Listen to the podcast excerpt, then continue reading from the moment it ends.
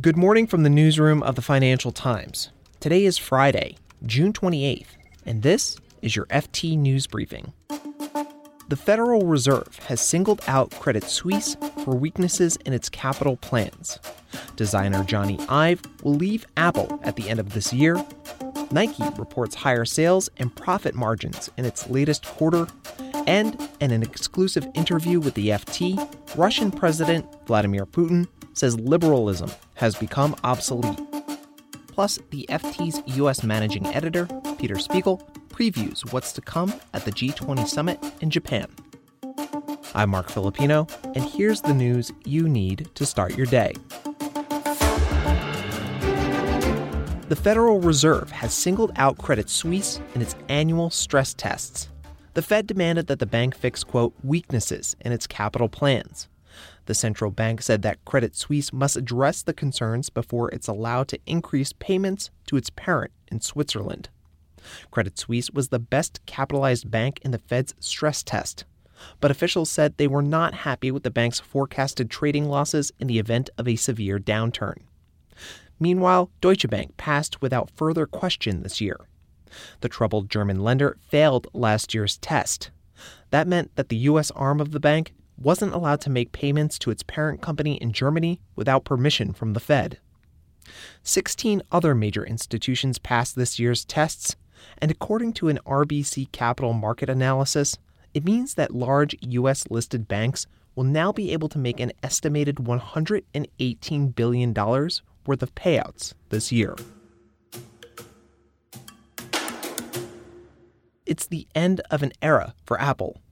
The FT broke the news that Jony Ive, the designer behind the iPhone maker's aesthetic for the past two decades, will leave Apple at the end of the year. Sir Jonathan told the FT that he would be starting a new venture of his own. Tim Bradshaw is the FT's tech correspondent in London. He has more on Sir Jonathan's departure.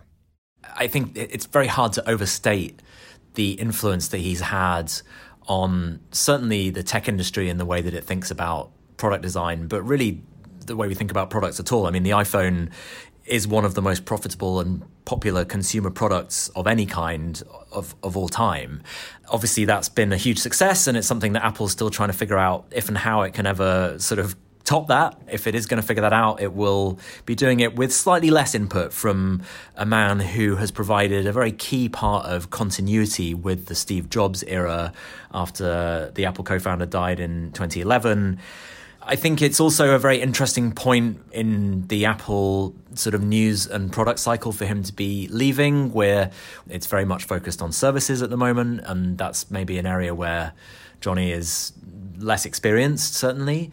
I spoke to him this week and he said that he felt like he'd finished a certain body of work. And a part of that was Apple Park, the new headquarters, which he played a big role in designing and completing. It was something that he and Steve Jobs first started talking about 15 years ago.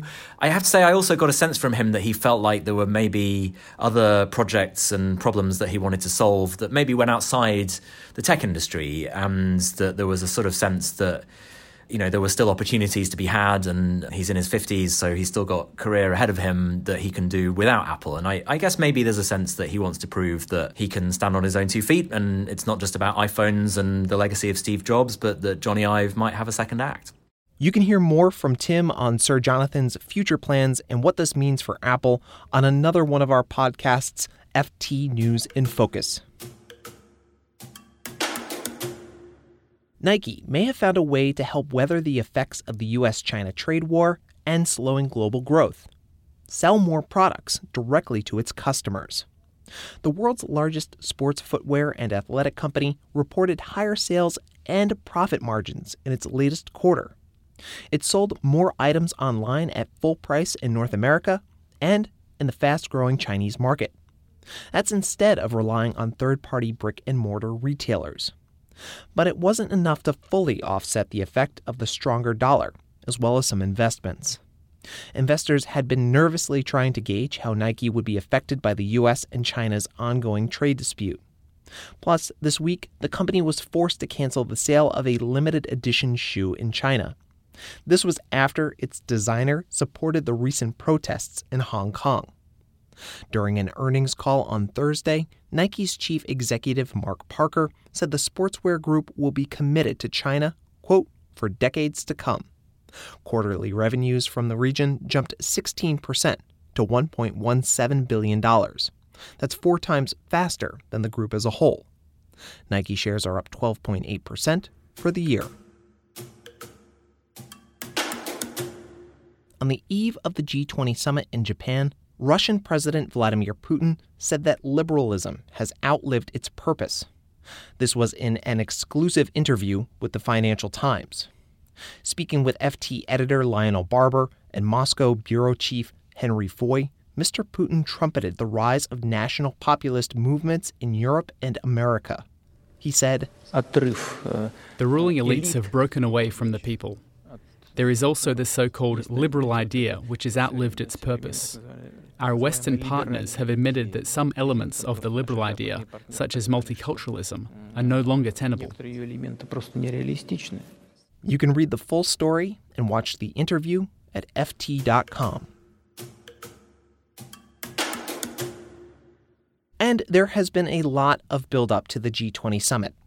The FT's U.S. managing editor, Peter Spiegel, explains what's at stake. As has been the case with many of these summits in the Trump era, the actual summit itself will kind of be the sideline. And what everyone is watching is the bilateral meetings that Trump will be having with his fellow world leaders, particularly with Xi Jinping, the, the, Chinese president. This has been flagged now for months as the place where Xi and Trump will meet to try to cut a deal on their longstanding trade war. The signals we've gotten thus far are actually not particularly good. There's been a lot of rhetoric on both sides that they are no closer to where they were months ago when we thought they had a deal. So that's what everyone will be watching. Are we going to get close to an end to this trade war that has rocked the Chinese economy in particular, but also global supply chains? And the focus to get a trade deal done it might be tough considering the recent comments President Trump made on Fox Business this week. Yeah, I mean, you know, he has been in full lash out mode heading to Japan for the G20. He's not only lashed at the Chinese, he's lashed at the Japanese, he's lashed at the EU, going after allies and foes alike. Now, as we know with Trump, this is frequently tactics. He likes to be belligerent, go push the envelope as far as possible, only then to get into negotiations and walk back. So some of this pre G20 rhetoric is just that. But you know, look, there is there's a lot of moving parts that have not been settled. There's these specific issues that have been discussed during the trade talks, but there's now obviously the new issue of Huawei. Basically, the U.S. has led a global push to crush Huawei and to basically kill them as the leading provider of the next generation of mobile equipment. The question is, does that then become part of the negotiations? We've heard Trump suggest that he might be willing to, and then we've heard other U.S. officials say they don't want to. We've heard actually the, the CEO of Huawei itself saying he doesn't want to be part of that discussion. So there's so many moving parts that there is increasing belief that they will be unable to get a deal done, despite what the tactics Trump is doing in, in some of these interviews heading into the summit. And Peter, what else should we be looking out for this weekend? One of the other sort of bilateral or, or, sort of sideline meetings that we'll be watching is obviously that the European leaders are there as well. You know, the heads of the European Commission and the European Council, but also Emmanuel Macron, the Italian Prime Minister, Giuseppe Conte, and days away from a real make or break summit in Brussels where they have to pick the next leadership of the EU institutions. They tried twice before and they failed. So we're expecting that the EU leaders themselves will be meeting to try to lay out a way forward. Who becomes the new head of the European Commission? Who becomes the next head of the European Central Bank? Who becomes the next head of the European Council? All these jobs are up for grabs, and they have been unable to come up with a calculus that takes into account the various political parties, the various regions. You know, the Eastern Europeans want to see, the Baltics want to see, the Norwegians want to see, the Nordics want to want a seat. So trying to figure out a balance that is both regional but also political. You know, so the center right gets what they think they deserve, the center left gets what they want to deserve. That is proven very difficult. You can read more on all of these stories at FT.com. This has been your daily FT News Briefing. Make sure you check back next week for the latest business news. The FT News Briefing is produced by Amy Keene and me, Marc Filippino. Our intern is Eileen Rodriguez. Our editor is Amelia Mahasik. We had help this week from Gavin Kallman and Michael Bruning.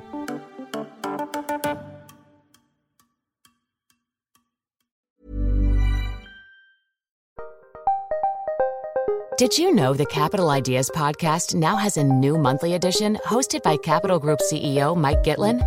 Through the words and experiences of investment professionals, you'll discover who was their best mentor, what's a mistake they made that changed their approach, and how do they find their next great idea.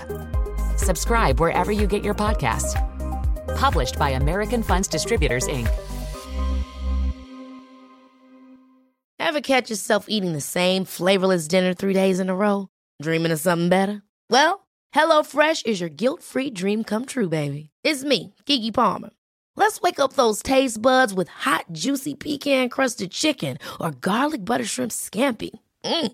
Hello Fresh. Stop dreaming of all the delicious possibilities and dig in at HelloFresh.com. Let's get this dinner party started.